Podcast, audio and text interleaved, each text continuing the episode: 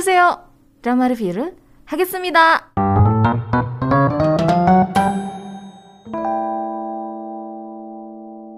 Langsung aja kita bahas drama terbaru dari Netflix yang sudah ditunggu-tunggu. Dari awal uh, pemberitaan drama ini tuh udah langsung menarik perhatian gitu ya.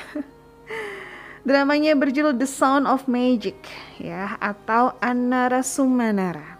Didirect oleh Kim Sung Hyun. Kim Sung Hyun sebelumnya pernah mendirect drama hits.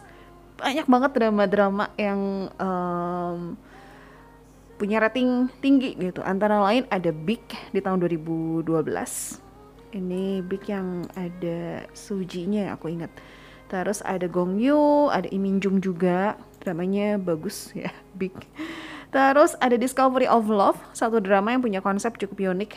Uh, dirilis tahun dua ribu empat belas, nyeritain soal couple, pasangan gitu yang akhirnya berpisah karena ada salah paham, tapi dibikin kayak uh, wawancara gitu, uh, apa tipenya, jadi boleh ditonton. Kalau nggak salah di YouTube juga ada full deh di channel K B S. Terus ada Love in the Moonlight tahun dua ribu enam belas, satu drama yang hits juga. Terus di tahun dua ribu dua puluh mendirect drama Itaewon Class ya. Baru di tahun dua ribu dua puluh dua mendirect drama The Sound of Magic. Jadi gak heran drama ini bagus banget karena pengalaman-pengalaman yang sudah beliau uh, lakukan ya, yang sudah beliau lewati gitu pengalamannya. Berikutnya writernya adalah Ha Il-kwon dari webkomiknya, sama Kim Min Jung. uh, Kim Min Jung sebelumnya menulis drama Love in the Moonlight juga. Jadi ini bisa dibilang kolaborasi yang kedua untuk penulis dan juga sutradaranya. Terus dia nulis juga untuk How Are You School dua ribu lima belas. dua ribu lima belas itu yang mainnya tuh Nam Joo Hyuk deh. Ya betul, ada Nam Joo Hyuk, ada Yook Sung Jae, sama Kim So Hyun yang nyeritain tentang uh, pembulian ya. Dibully itulah. Pokoknya aku ngerasa yang dua ribu lima belas itu paling beda gitu dibandingkan dengan school-school yang lain. Uh, networknya di Netflix sudah dirilis dari tanggal enam Mei dua ribu dua puluh dua dengan uh, total episodenya ada enam dirilis sekaligus ya, karena ini original Netflix. Jadi uh, sudah beres, sudah selesai. Drama ini ya, tadi kan aku sempat bilang penulisnya ada penulis dari webtoon ya. Jadi memang diambil dari webtoon terkenal dengan judulnya itu adalah Anarasumanara. Ditulis oleh Han, Ha Il-kwon yang dirilis tahun dua ribu sepuluh. Sudah dibaca lebih dari dua belas koma dua juta pembaca. Kalau kamu pengen baca ada di Naver.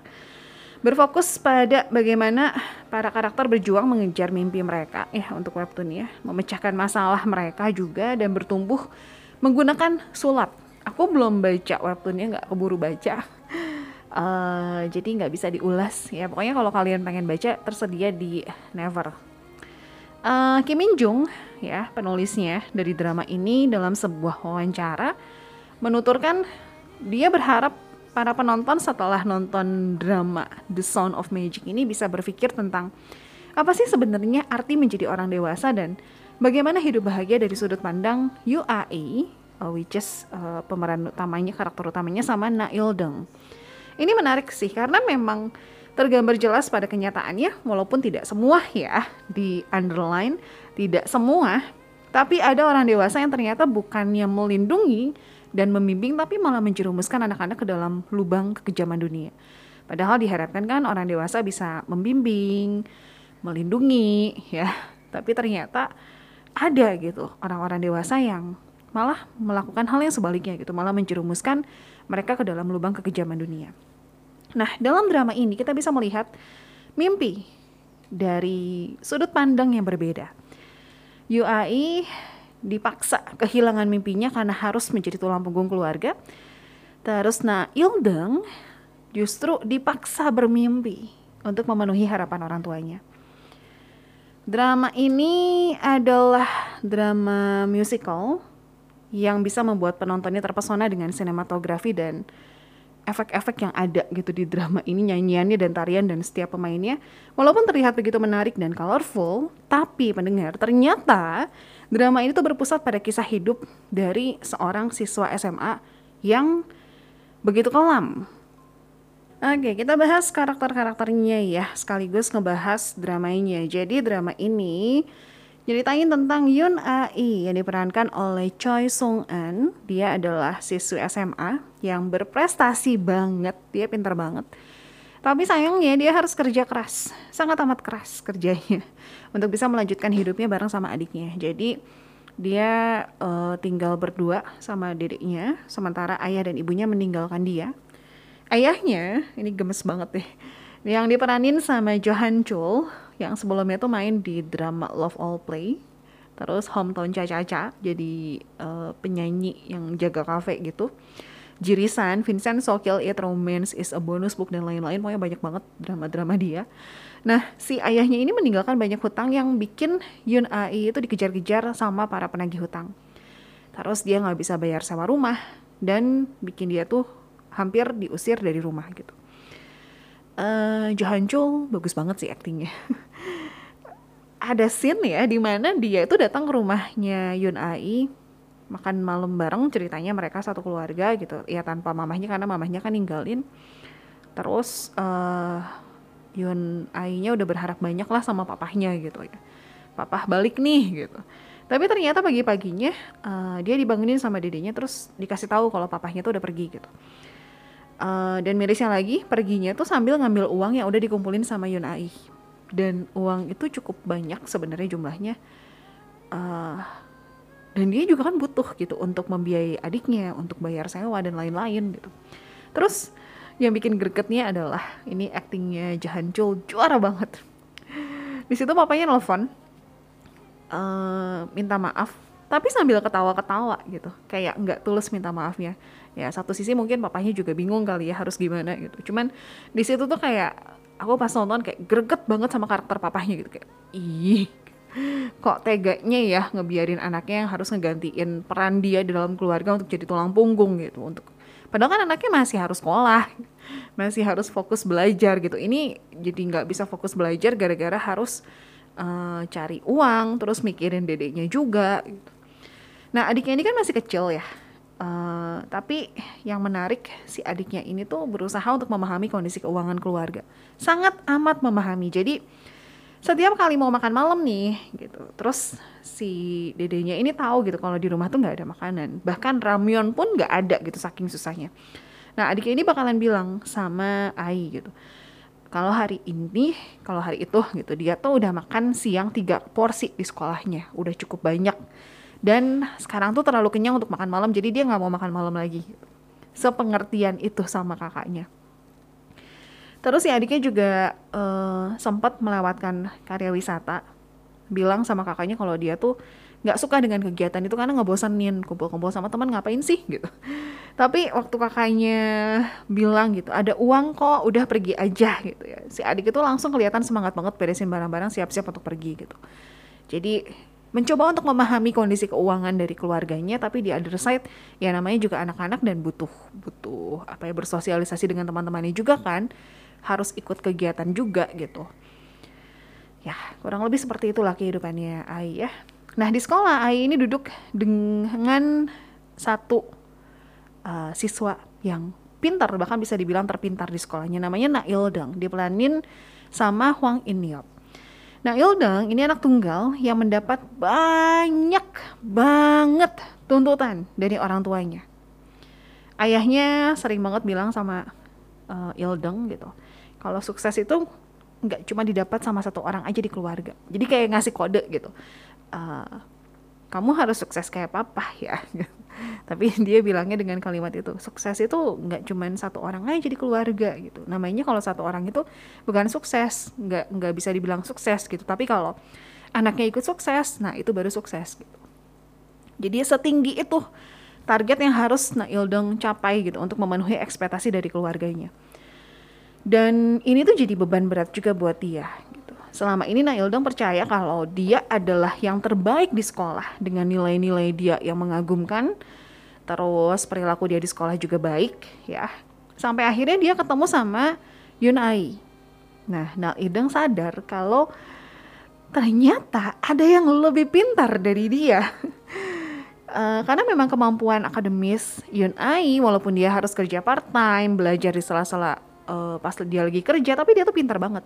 Nah, jadilah Na Il-deung ini merhatiin Yoon Ah-yi sampai tanpa sadar akhirnya dia jatuh cinta gitu.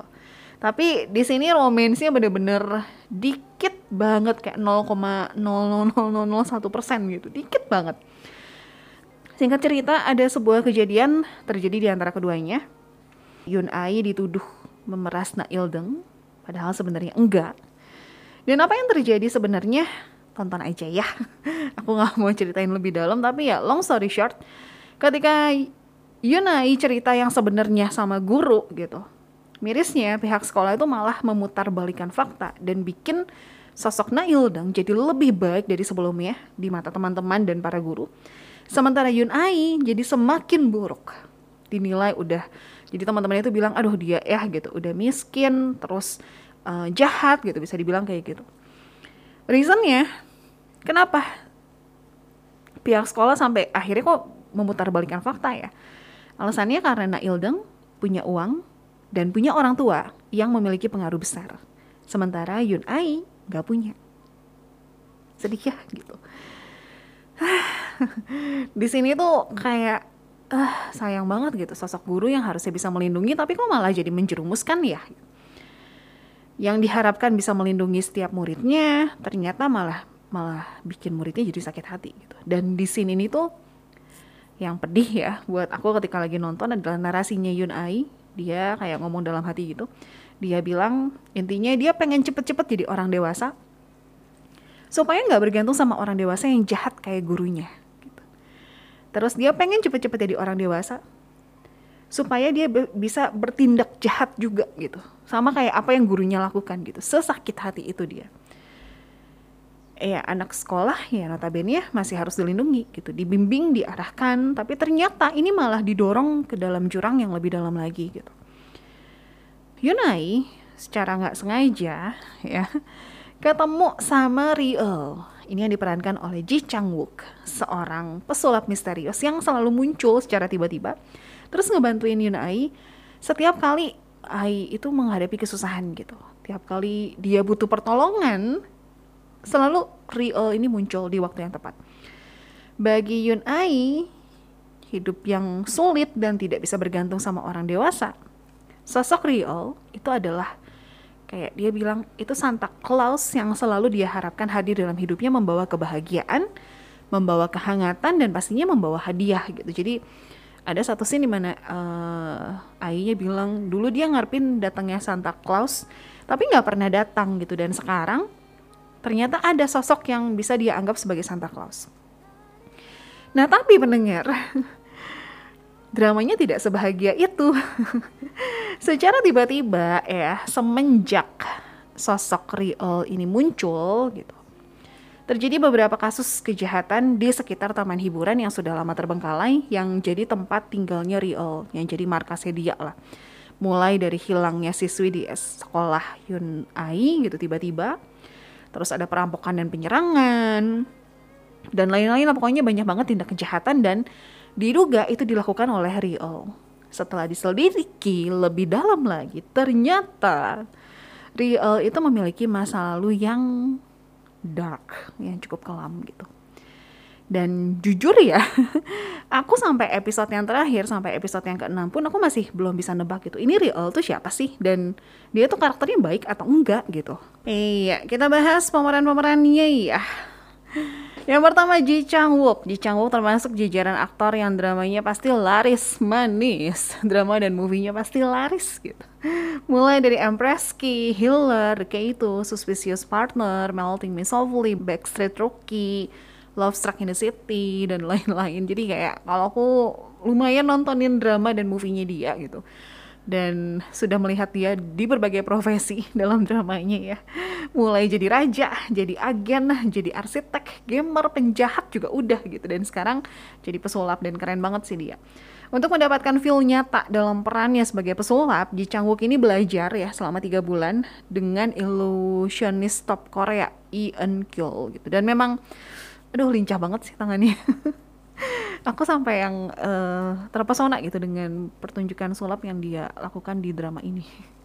Berikutnya Choi Song Eun yang bisa dibilang masih rookie ya, dia itu dramanya masih belum terlalu banyak, berhasil membawa penonton hanyut dalam hidupnya yang kelam dari karakter Yoon Ah-yi. Ini merupakan drama keduanya sebenarnya. Sebelumnya itu dia uh, main di drama Beyond Evil yang suka disebut-sebut sama Jun Si tuh. Drama thriller ya. Terus ada tiga movie juga yang udah Choi Song Eun mainin, tapi tiga-tiganya aku belum nonton.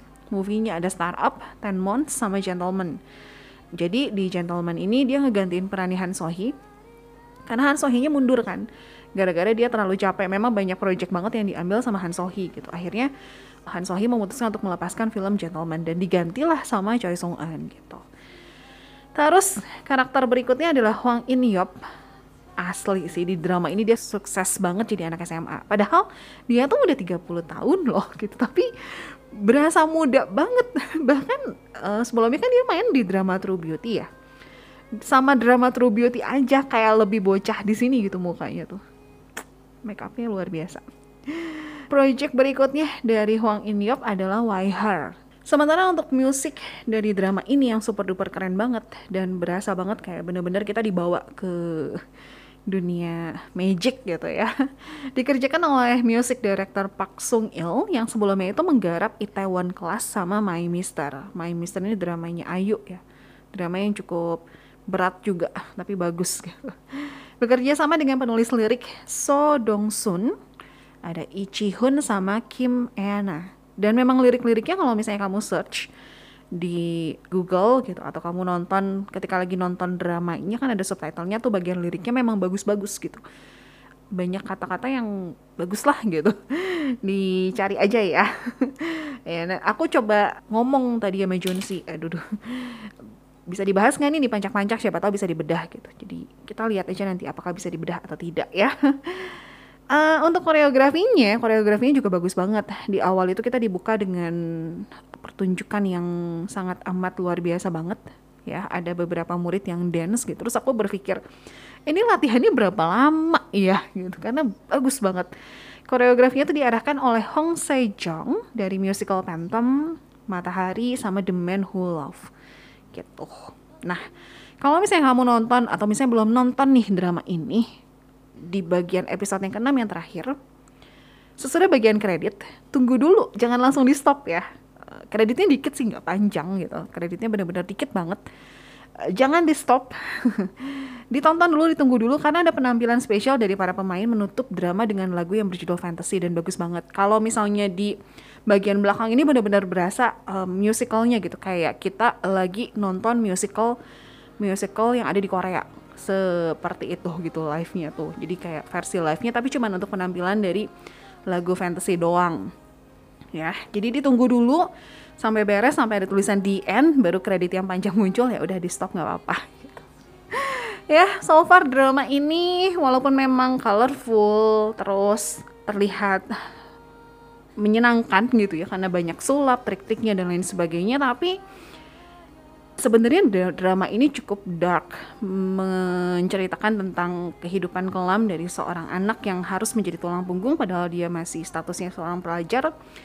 Dan ketika lagi kerja pun dia menghadapi banyak masalah gitu, terutama dari orang-orang dewasa yang seharusnya bisa melindungi tapi ternyata tidak bisa melindungi dia, malah ngejahatin dia gitu. Sedih banget sih part itu. Terus pergulatan dari anak-anak ini yang berusaha mencari tahu sebenarnya mimpi itu apa sih? Sebenarnya orang dewasa yang baik itu kayak gimana gitu, pertanyaan-pertanyaannya. Terus bagaimana mereka dituntut untuk memenuhi ekspektasi orang tua padahal mereka juga punya mimpinya sendiri gitu. Kalau mau nonton silakan ditonton, tersedia di Netflix ya.